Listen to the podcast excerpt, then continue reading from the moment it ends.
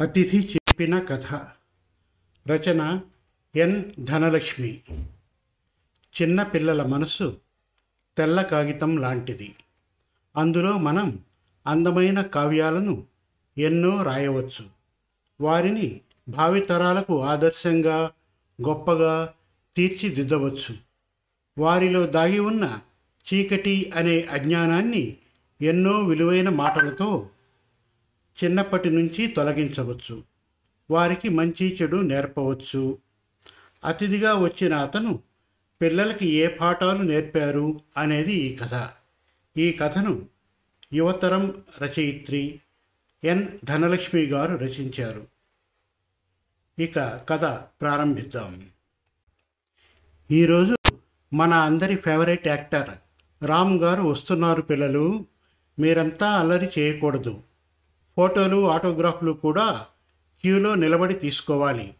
మీరు క్రమశిక్షణలో ఉంటేనే మన స్కూల్కి మంచి పేరు వస్తుంది అని విద్యార్థులందరినీ హెచ్చరించారు ప్రిన్సిపాల్ సరోజ గారు. యాక్టర్ రామ్ గారు అంటే అందరికీ చాలా అభిమానం. తన నటనతో వ్యక్తిత్వంతో అతి తక్కువ కాలంలోనే అందరి మన్ననలను అందుకున్నారు రామ్ గారు. ఆయన రాగానే పిల్లలందరూ పువ్వులతో ఆహ్వానం పలికారు. ఇద్దరు పిల్లలు అయితే ఆయన యాక్ట్ చేసిన పాటకు తగ్గట్టు డ్యాన్స్ మూమెంట్స్ చేస్తూ స్టేజ్ వరకు తీసుకుని వెళ్ళారు. రామ్ స్టేజ్ ఎక్కేప్పుడు తన జేబు నుండి పెన్సిల్ ఉన్న చిన్న బాక్స్ కింద పడిపోయింది. అది చూసిన ఒక విక్కీ అనే అబ్బాయి ఇంత పెద్ద హీరోకి పెన్సిల్తో ఏం పని అబ్బా? అని మనసులోనే అనుకొని ఆ బాక్స్ని రామ్కి ఇచ్చాడు. పిల్లలతో ఎన్నో సరదా విషయాలను చెప్తూ మీలో ఎవరైనా ఏమైనా అడగాలి అంటే అడగవచ్చు అని రామ్ అనగానే విక్కీ లేచి సార్ ఇందాక మీ పెన్సిల్ పడిపోతే నేనే మీకు అందించాను అంటూ తనని తాను పరిచయం చేసుకొని సార్ మీరు పెన్సిల్ ఎందుకు అంత భద్రంగా దాచుకున్నారు? అని అడిగాడు విక్కీ. రామ్ నవ్వుతూ పెన్సిల్ తీసి చూపిస్తూ ఇది కేవలం పెన్సిల్ మాత్రమే కాదు నాపై నాకు నమ్మకాన్ని కలిగించిన మ్యాజిక్. అనగానే పిల్లలంతా ఆశ్చర్యపోతూ ఆ మ్యాజిక్ ఏంటో మాకు చెప్పండి సార్ అన్నారు ఏకకంఠంతో. చిన్నతనంలో నాన్న ఒకరోజు నా దగ్గరికి వచ్చి కన్నా ఈసారి జరిగే పరీక్షలో మంచి మార్క్స్ వస్తే నీకు గిఫ్ట్ ఇస్తాను అన్నారు. గిఫ్ట్ అనగానే నేను ఎంతో ఎగ్జైట్ అవుతూ అన్ని సబ్జెక్ట్స్ బాగా చదివి ఎగ్జామ్స్ అన్నీ రాసేసి వచ్చాను. రిజల్ట్స్ కోసం ఎంతో ఆతృతగా ఎదురు చూస్తున్నా చెప్తూ ఉన్నాడు రాము. మీరు క్లాస్ ఫస్ట్ వచ్చారు కదా అని అడిగాడు ఒక స్టూడెంట్ లేచి.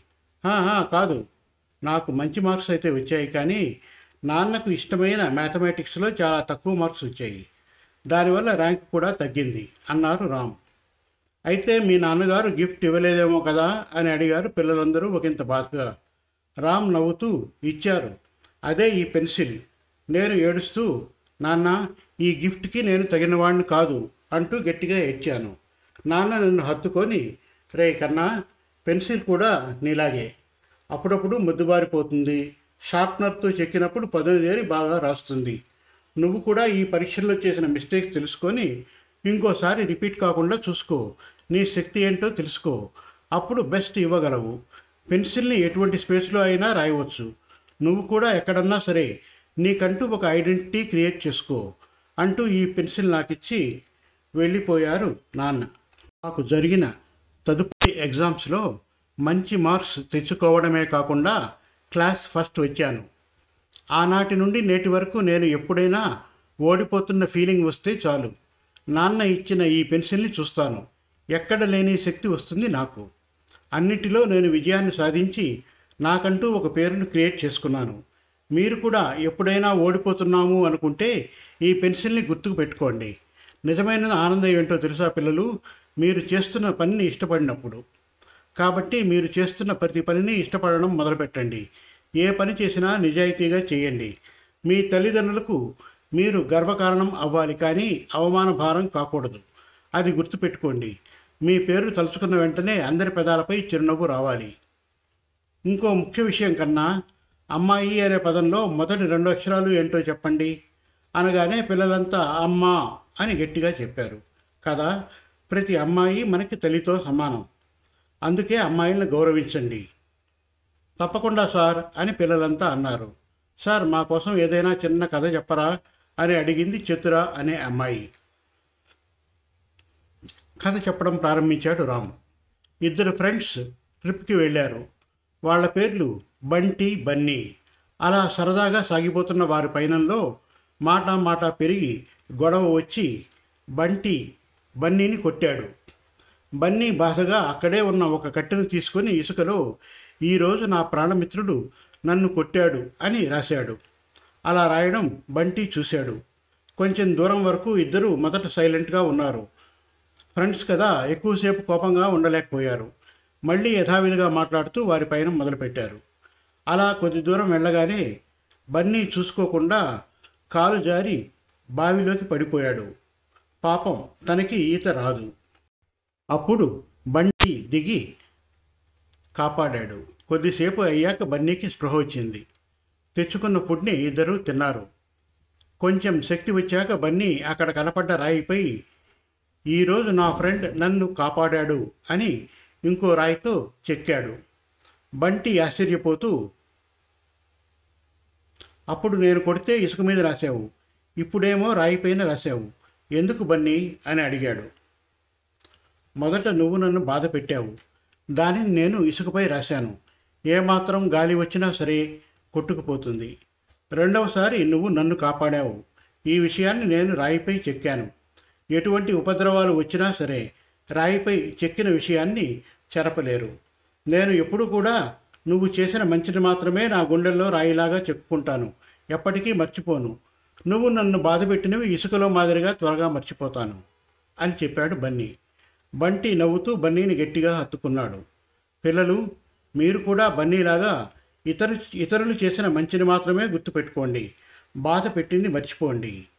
మనం ఫైవ్ సీలు ఫాలో అయితే ఎప్పటికీ ఇంకా స్ట్రాంగ్గా ఉండగలం అన్నాడు రామ్. అవి ఏంటో చెప్పండి సార్ అని పిల్లలంతా అడిగారు. మొదటిది క్రిటిసిజం. మీకు సబ్జెక్ట్లో ఏదైనా డౌట్ వస్తే అడిగి క్లారిటీ తెచ్చుకోండి. మీ ఫ్రెండ్స్ అంతా నవ్వుతారేమో మేడం లేదా సార్ తిడతారేమో అనుకుంటూ ఇలా ఆలోచిస్తూ ఉండకూడదు. ఎదుటివారు మీ గురించి ఏమనుకుంటారు అనేది మీకు అనవసరం. మీరు ఎంచుకున్న దారిలో నిజాయితీగా పనిచేసుకుంటూ పోండి. అప్పుడు విజయం అనేది మీకు తప్పకుండా దక్కుతుంది. ఎదుటివారి గురించి ఆలోచిస్తూ మీరుంటే మీకున్న వ్యక్తిత్వం కోల్పోతారు.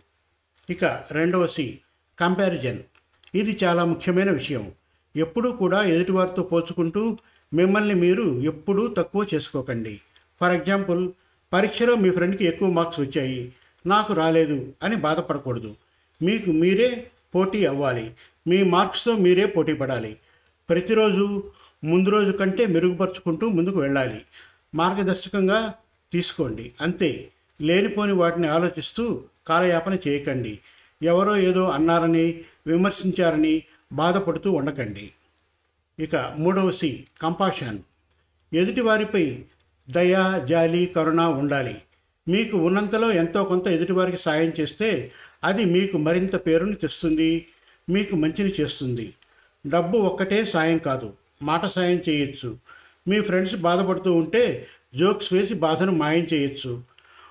వాళ్ళు పెన్స్ లేదా లంచ్ బాక్స్ మర్చిపోయి వస్తే మీవి షేర్ చేయొచ్చు. అది కూడా సాయమే.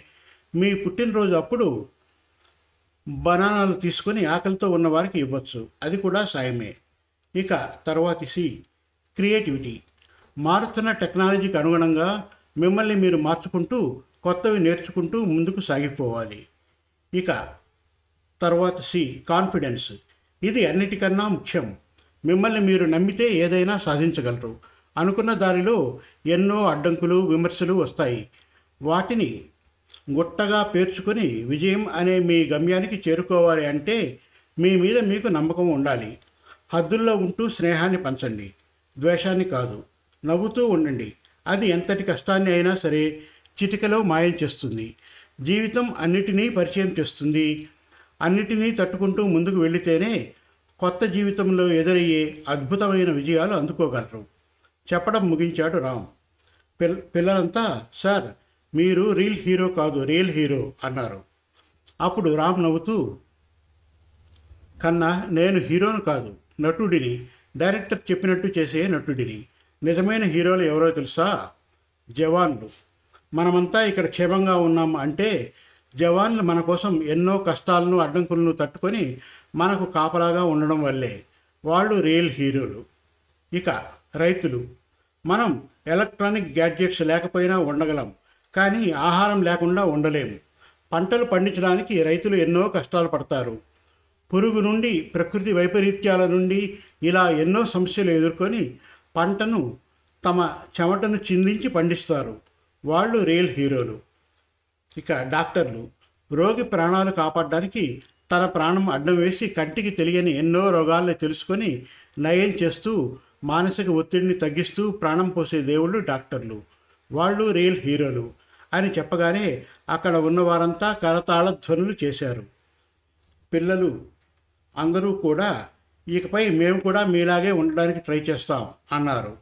రామ్ వాళ్ళ అందరితో కలిసి గ్రూప్ ఫోటో తీసుకొని అందరికీ వీడ్కోలు చెప్పి వెళ్ళిపోయారు.